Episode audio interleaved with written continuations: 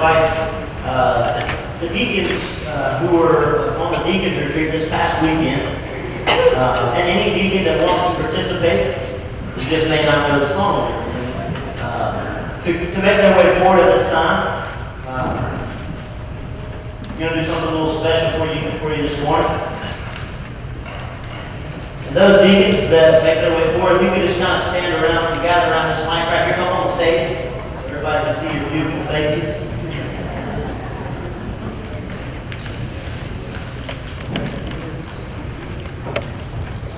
And what we'd like to do for you this morning is sing a song that we learned this past week. Entitled Behold Our God. You're welcome to sing with us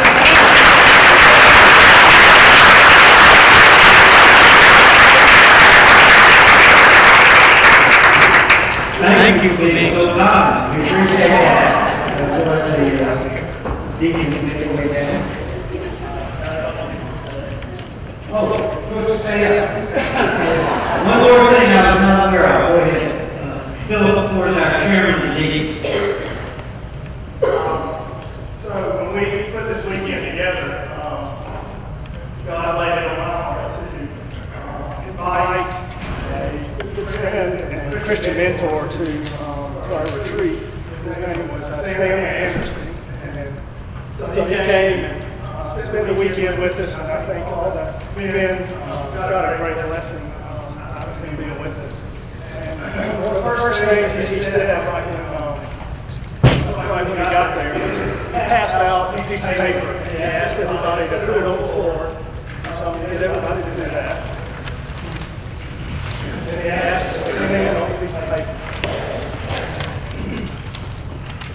One of the things, one of the key points he uh, brought up over the weekend was how we as men um, deal with problems in our lives, or problems in the church.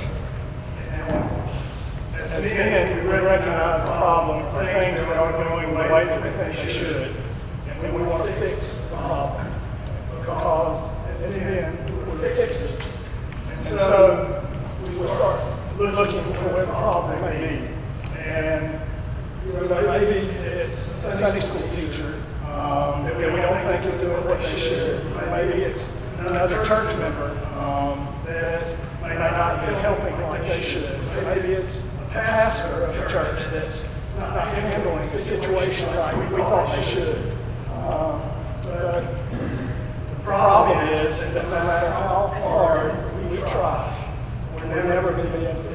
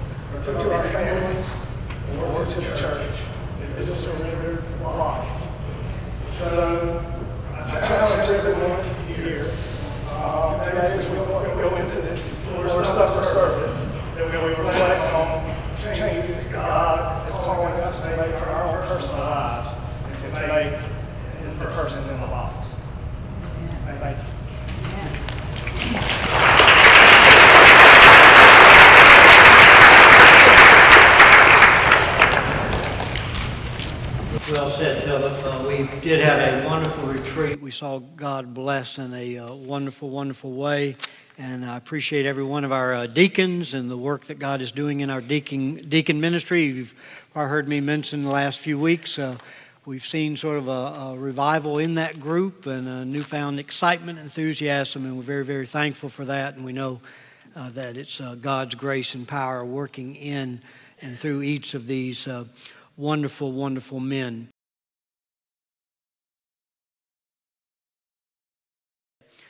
Well, we still have several uh, components to the service. Uh, I actually uh, shared a message uh, last Sunday. I knew I had just needed a standalone message with uh, sort of our upcoming schedule, and so I uh, shared a message on the filling of the Holy Spirit. Fully intended to complete that message, did not.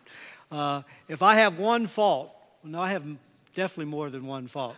Uh, but one of my biggest faults in terms of, uh, of a preacher is I, I very often try to bite off more than uh, one person could ever uh, accomplish uh, in one message. And I, I, I realized that, and that happened uh, last week. So I, I do want to uh, finish the message and uh, we'll move through that uh, quickly.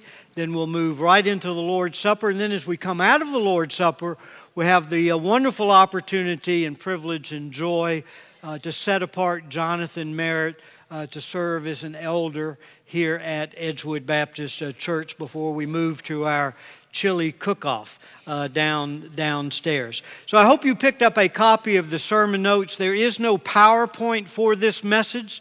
So you need to, you're going to need to work off the uh, sermon notes.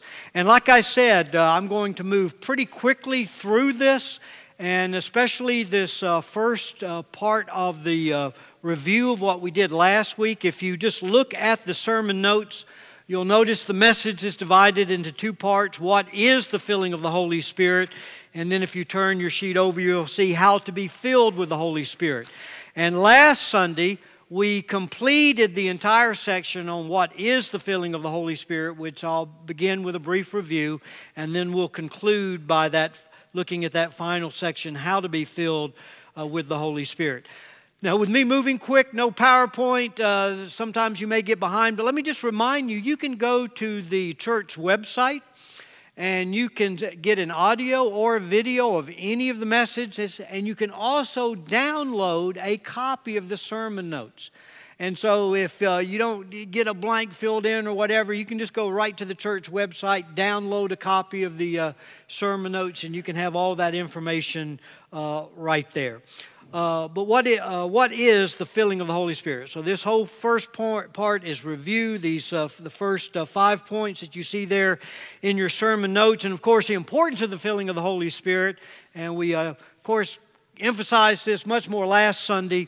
was it provides us the power to accomplish God's plans and purposes for our lives. we have a work to finish as believers. We have a uh, calling to fulfill that God has placed on our lives. And He's uh, provided us the filling of the Holy Spirit uh, to provide the grace, to provide the power that we need to accomplish His plans for our lives. And we talked about last week there's nothing more frustrating than to know the plan, uh, but, ex- ex- uh, but uh, fail to uh, know the power to be able to execute that plan. And that's what leads many believers to frustration when they're just met with constant failure. But the filling of the Holy Spirit is the key to victory in the Christian life. So, again, going to run through these first five points just very, very quickly. Uh, I'm going to make a little, if any comment at all, just walk through the points and the verses uh, before we move into the final section. So, point number one the filling of the Holy Spirit is not an option to consider, but a command to obey. It's not an option to consider, but a command to obey. Our primary verse, Ephesians 5:18, don't be drunk with wine, because that will ruin your life. Instead, be filled with the Holy Spirit. And uh, probably the most important thing that we saw right up front was in the Greek text, the Greek grammar, uh, that phrase, be filled with the Holy Spirit, is in the passive voice, which simply means I don't fill myself with the Holy Spirit. It's God that fills me, but God fills me as I meet certain conditions. And so it is a command to be fulfilled. I am commanded to meet those conditions necessary to be filled, to be empowered by the Holy Spirit. Uh, point number two the filling of the Holy Spirit is not the coming of the Spirit into my life, but the controlling of the Spirit within my life. So the filling of the Holy Spirit is not the coming of the Spirit into my life, but the controlling of the Spirit within my life. We saw very, very clearly last week that the moment an individual places his faith in Jesus Christ, he receives as a gift from God the person of the Holy Spirit to come dwell within his life. Romans 8 9. And remember, that those who do not have the Spirit of Christ living in them do not belong to Him at all.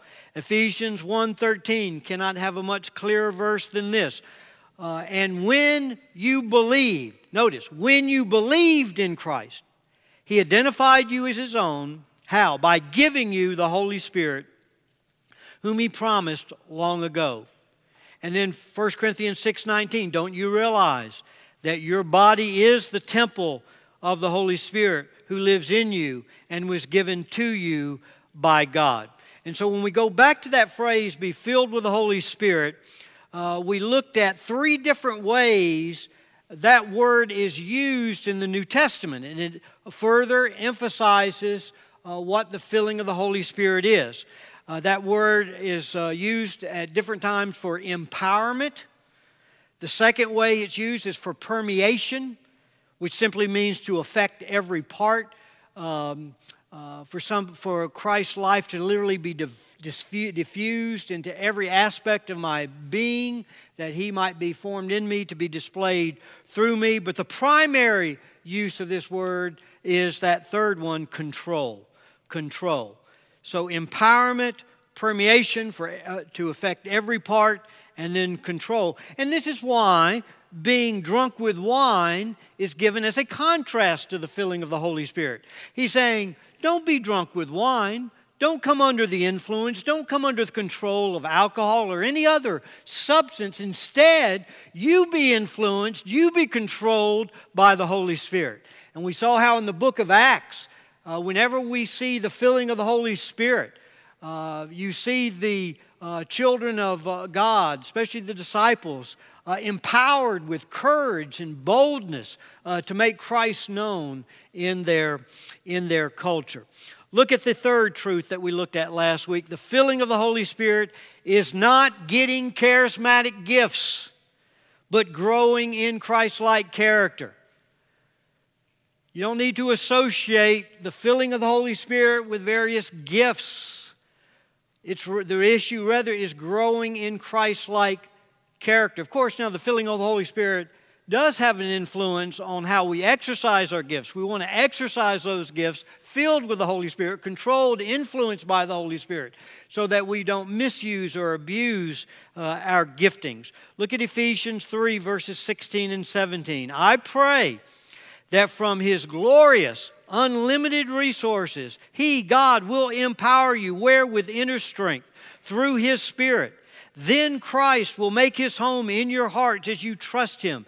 Your roots will grow down into God's love and keep you strong. So, the primary purpose of the ministry of the Holy Spirit is to glorify Christ, to make Christ known to you, to take you deep into his life, that, you, that his life might be demonstrated through you. Look at 2 Corinthians 3, verse 18. And the Lord, who is the Spirit, Father, Son, Holy Spirit, makes us more and more like Him, like Jesus, as we are changed into His glorious image.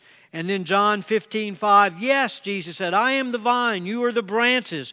Those who abide in me and I in them will produce much fruit, for apart from me, you can do nothing. In other words, through faith in Christ, we were broken off of that plant of sin, that tree of sin, and grafted into the vine of Christ, grafted into the wounds of Christ that we'll celebrate uh, through the Lord's Supper this morning. And why were we united with Christ? That we might draw our life from Him. And that life is found if we follow the analogy in the sap of the Holy Spirit, grafted into the vine, that we might know that flow of the sap of the Holy Spirit into our branch, bringing health and bringing that health in order to produce fruit. And as we talked about last week, you've never seen a vine eat its own fruit. No, it produces fruit that others might find nourishment. So, as we know the filling of the Holy Spirit, God produces in and through our lives the fruits of the Spirit. Our lives, our church becomes an oasis of Jesus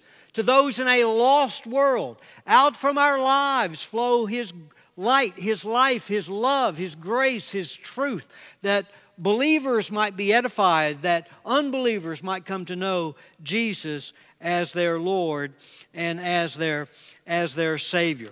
And then uh, our fourth truth that we looked at last week the filling of the Holy Spirit is not an experience to be sought.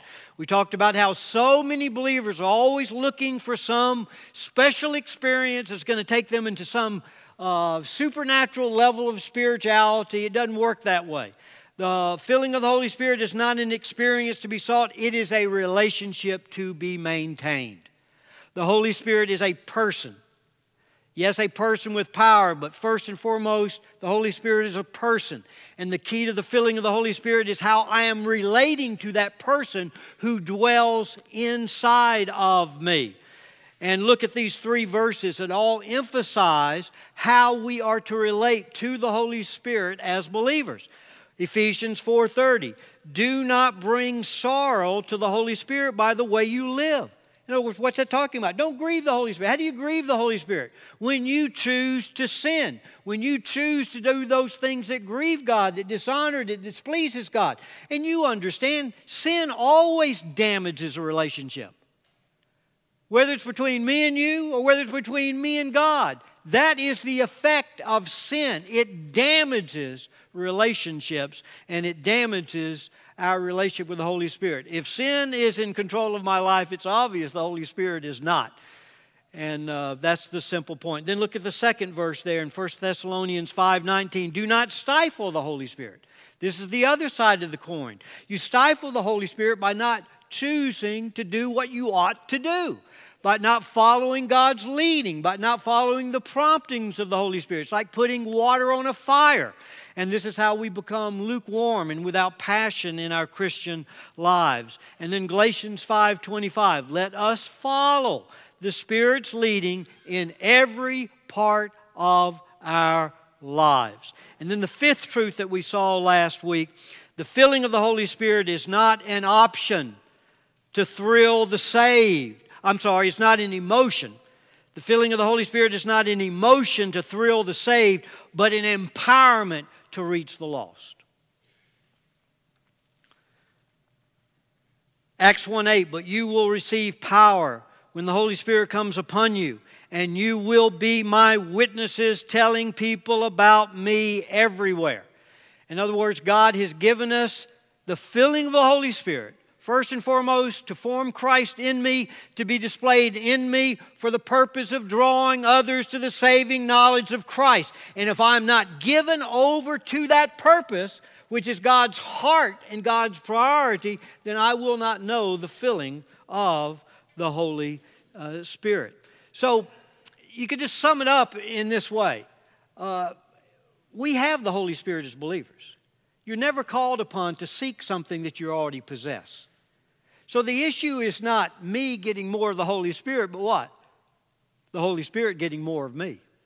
More of Andy Merritt under his control, under his influence. And that is the filling of the Holy Spirit. Now, that was a very, very quick review. Again, you can go to the church website, and, uh, and uh, that was expanded upon uh, in a much greater way last, last week. So let's uh, finish this message up as we move into the Lord's Supper how to be filled with the Holy Spirit.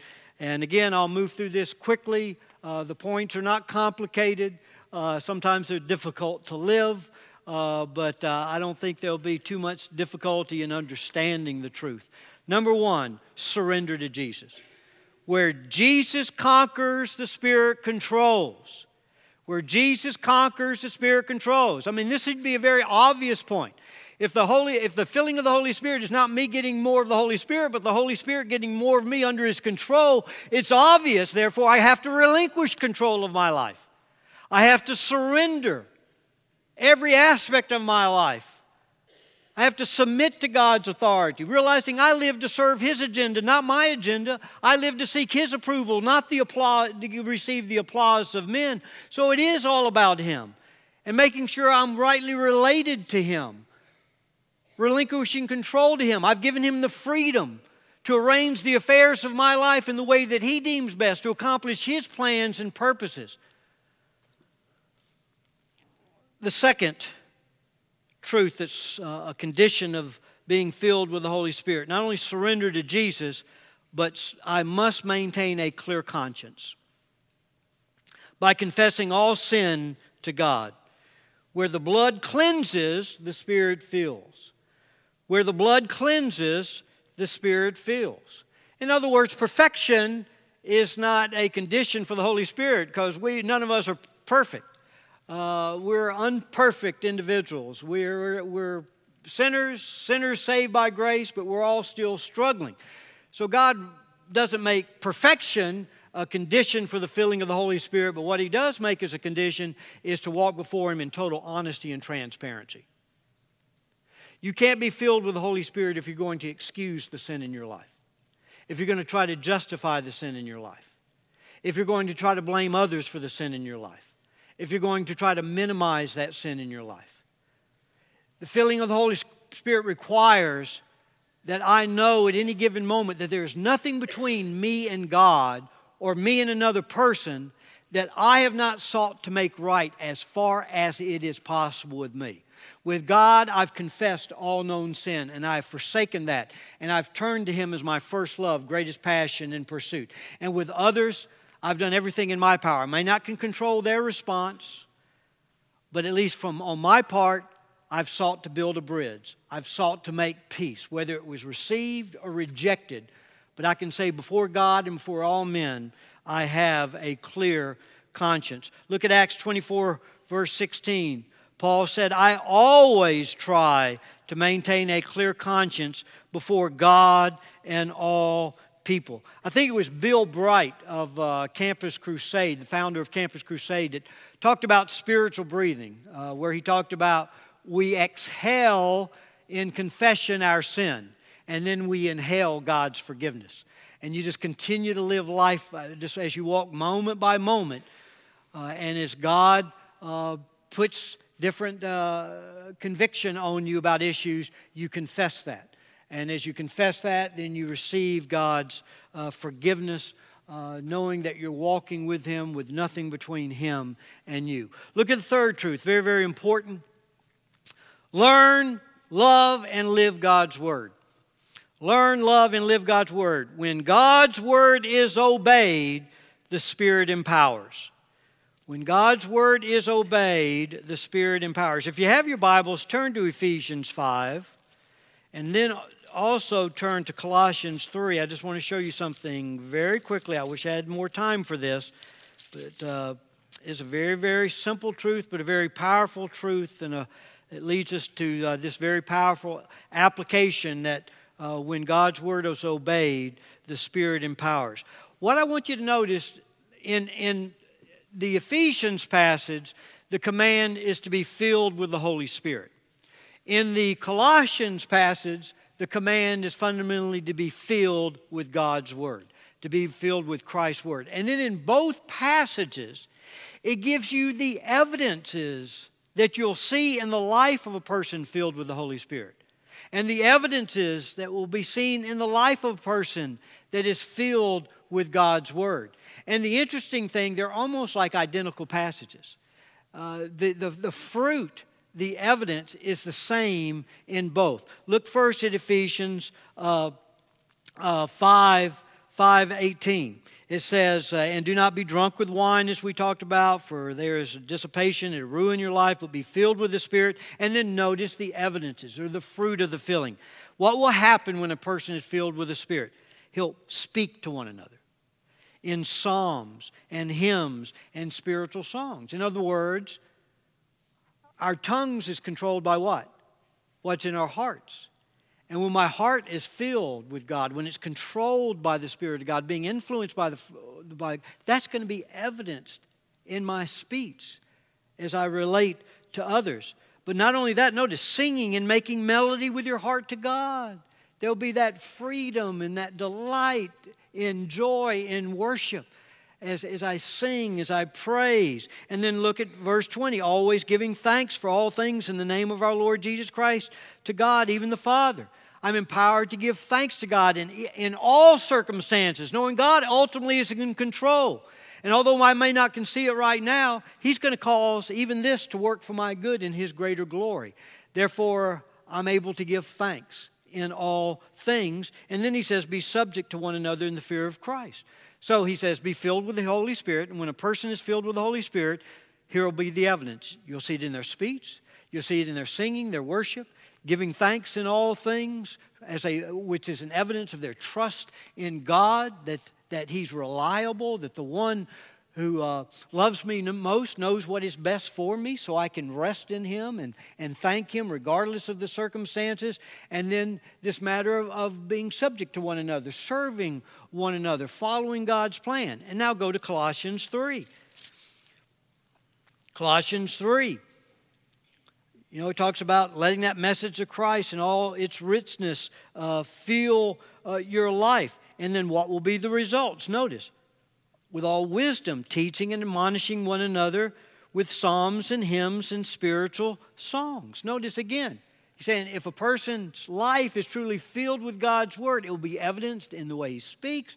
You'll see it in his worship, in his uh, as he praises God, uh, singing with thanks, thankfulness in your hearts to God. We talked about thanksgiving, verse 17. Whatever you do in word or deed, do all in the name of the Lord Jesus, giving thanks through him to God the Father. And then verse 18, wives, be subject to your husbands. He moves into God's plan for the home, God's order for the home. And don't miss that. A wife can never be what God desires us to be. A husband can never be what God desires him to be, or children to be what God desires them to be without the filling of the Holy Spirit. It's God's control, God's empowerment in our lives that enables us to fulfill the role and the responsibilities that God has given us in the home and in every realm of life, as He is that power at work in us, both to will and to do of His good pleasure. Now, here's the point when you look at this. Remember what I said at the very beginning, Ephesians 5:18, be filled with the Holy Spirit. It's in the passive voice in the Greek grammar. I don't feel myself, it's God that fills me, right? As I meet certain conditions. Where here's the basic condition. When you look at the Colossians 3:16 in the Greek grammar, it's in the active voice. Let the message of Christ and all its fill you. That's my responsibility. My responsibility before God is to get in God's Word to learn God's Word, to love God's Word, to be committed to living God's Word, obeying God's Word. And as I welcome God's Word in my life with the attitude to obey it, to apply it, to appropriate it, then God says, I will come with empowerment to enable you to do exactly that. And then look at the last truth, so important. Yield to God in times of adversity. Where there is brokenness, the Spirit is released. This is probably one of the most neglected truths about the filling of the Holy Spirit. Reality is, when we come to know Christ, uh, you know, we have not arrived. And there's still a lot of the old habits, a lot of the old ways of thinking, living. Uh, and, uh, and as a result of that, uh, we often put up great resistance uh, to God. And God, in His infinite mercy, uh, will bring brokenness to our lives. And it's in that brokenness that we learn what? Dependence upon God. That apart from God, I can do nothing. In other words, let me state it this way. I'm perfectly, I'm, I'm personally convinced of this. I don't believe the disciples would have ever known the filling of the Holy Spirit without the denial of Christ first because there was something that they learned in the denial of Christ that I don't know that they could have learned any other place. It was in their denial of Christ that this is what they learned. It was not that they would not. In other words, they, they wanted to please God. They wanted to follow Jesus. I mean, I mean, look at Peter's bold statement. Oh, although all should deny you, I'll be faithful to death. And the gospel tells all the disciples harped in and said, Yeah, yeah, we too. What they learned in that denial was it was not that they would not, it was that they could not. That they were totally, absolutely impotent in their own strength and power to please God, which drove them into the depths of dependency. And when you're dependent, you know what? You know the evidence of dependency? There's a desperation. Because you realize if I don't get to God, there is no hope for me. So that brokenness brings that dependency. That dependency drives that desperation. That desperation, what? Drives me to be determined to get to God because I know He's my only hope. He's my only source of power to accomplish what He's desired me to accomplish. Good example of this, 2 uh, Corinthians 12 9, out of Paul's life. Each time he said to me, My grace is all you need. My power works best in weakness. So now I'm glad to boast about my weakness so the power of Christ can work through me. And in the context, it fits perfectly with what we're saying. Because do you remember why Paul said God gave him the thorn in the flesh? To keep him from being prideful. See, God knows you, He knows me. He knows our tendencies and our vulnerabilities. And what Paul is confessing is God knew my vulnerability. He knew my tendency to be exalted, to puff myself up in pride because of even the spiritual experiences and walk that I've had with God. So, to keep me from pride, to keep me from exalting myself, He gave me a thorn. He brought brokenness into my life. He brought pain into my life to drive me to see my dependency upon Him, to become desperate, to realize it's only when I'm weak that I'm truly strong. Because it's only then that I'm leaning on God and not trusting in my own ability or my own resources. And then look at that last bullet point brokenness is the lifelong process. You might want to circle that phrase. It is a lifelong process of God using adversity to shatter all self will and self reliance in order to create absolute submission and reliance on God as a channel through which the Holy Spirit is released in the believer's life to reproduce Christ's character for the benefit of others. Amen. So, as we go into the Lord's Supper this morning, what a great opportunity for you to respond. I mean, this, this is a message that requires response. So as we celebrate the Lord's Supper, as you come forward, as you go back to your seat, take this opportunity. Give control of your life to Jesus. Relinquish control in every area of your life. Put yourself under the spotlight of God's holiness. Is there anything between you and God that you need to make right? Is there anything between you and another person that you need to commit to attempt to make right at your earliest opportunity? And then renew your commitment to the Word of God, to get in the Word of God, to learn God's Word, to love God's Word, to live God's Word. Not just to be a hearer of God's Word, but a doer of God's Word. And then, what adversity are you experiencing right now? Maybe this is God's call for you. You've been resisting God. You, you, you've been mad at God, upset with God because of what you're going through. And God's just been waiting for you to relinquish control, to say, Yes, I believe the one who loves me most knows what is best for me. And so I'm going to thank you for this, although I can't understand it right now. I don't know exactly what you're doing, but I'm going to trust you that in this process, you're going to bring me to a deeper depth of brokenness. You'll bring me to a greater understanding of my dependency upon you, creating a greater desperation in my life for you that will propel me to be determined to know you, to follow you, because you are my only hope. So take this opportunity to take these truths and apply them to your life. Men, would you take your positions? And then bow with me in prayer.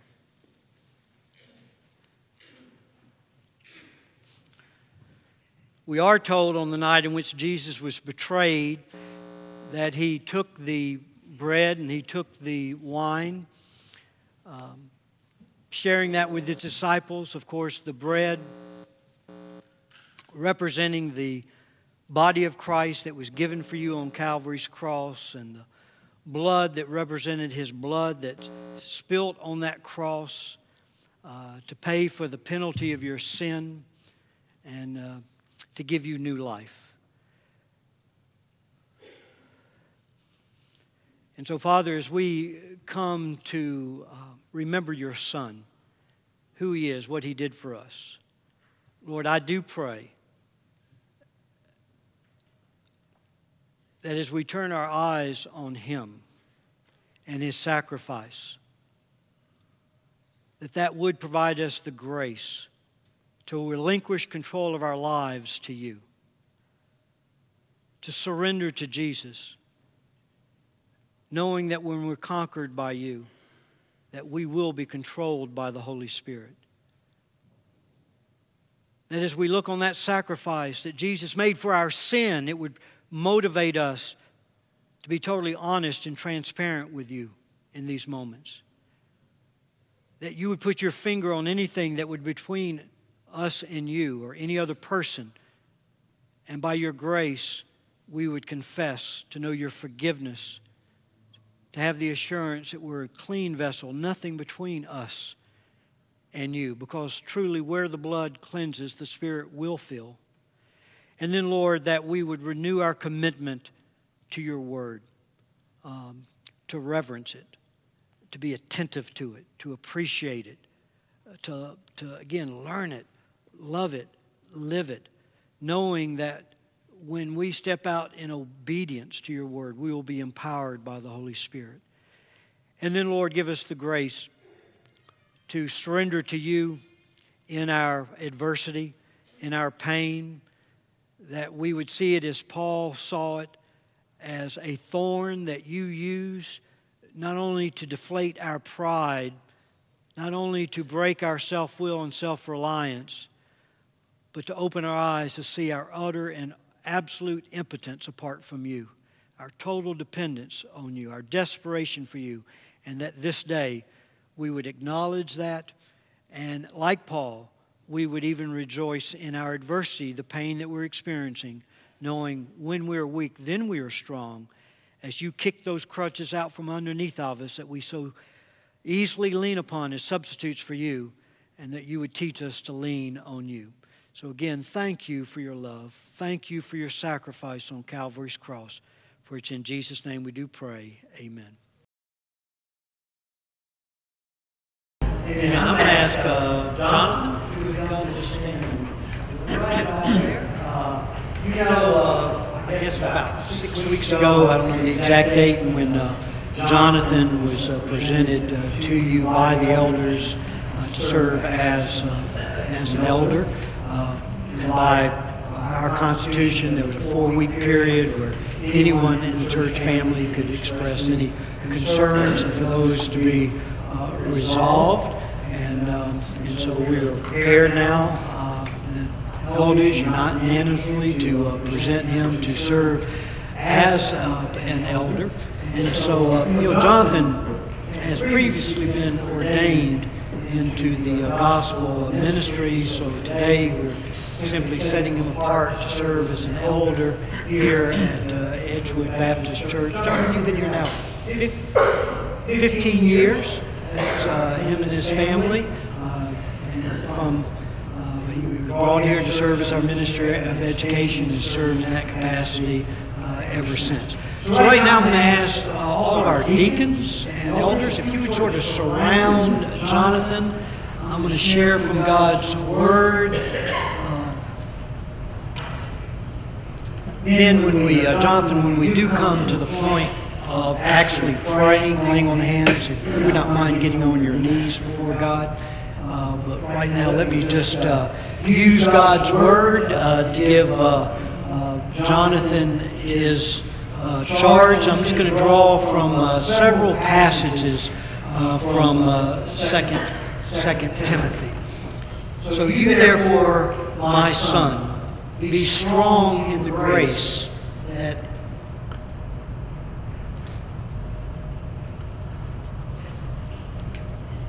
That is in Christ Jesus. The things which you have heard from me in the presence of many witnesses, entrust these to faithful men who will be able to teach others also. Suffer hardship with me as a good soldier of Christ Jesus. No soldier in active service entangles himself in the affairs of everyday life, so that he may please the one who enlisted him as a soldier. Now, in a large house, there are not only gold and silver vessels, but also vessels of wood and earthenware, and some to honor and some to dishonor. Therefore, if anyone cleanses himself from these things, he will be a vessel of honor, sanctified, useful to the master, prepared for every good work. Now flee from youthful lust and pursue righteousness, faith, love, and peace with those who call on the Lord from a pure heart. But refuse foolish and ignorant speculations, knowing that they produce quarrels. The Lord's bondservant must not be quarrelsome, but be kind to all, able to teach, patient when wronged, with gentleness correcting those who are in opposition, if perhaps God may grant them repentance leading to the knowledge of the truth, and they may come to their senses and escape from the snare of the devil, having been held captive by him to do his will. Indeed, all who desire to live godly in Christ Jesus will be persecuted. The evil men and impostors will proceed from bad to worse, deceiving and being deceived. You, however, continue in the things you have learned and have become convinced of, knowing from whom you have learned them, and that from childhood you have known the sacred writings, which are able to give you the wisdom that leads to salvation through faith which is in Christ Jesus. All Scripture is inspired by God and uh, profitable for teaching, for reproof, for correction, for training in righteousness, so that the man of God may be adequate, equipped for every good work. So I solemnly charge you in the presence of God and of Christ Jesus, who is to judge the living and the dead, and by his appearing in his kingdom, preach the word. Be ready in season and out of season. Reprove, rebuke, exhort with great patience and instruction. For the time will come when they will not endure sound doctrine.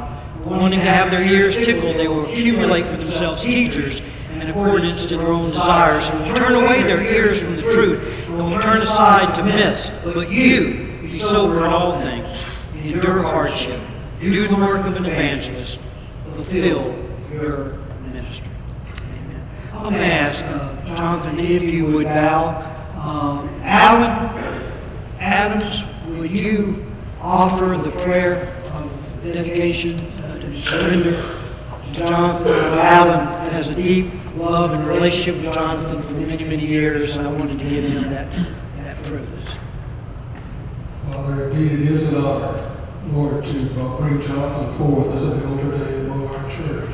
And Father, you convicted my heart early on of his qualifications, Lord. Please demonstrate that through your service here. Father, we thank you for raising up such men.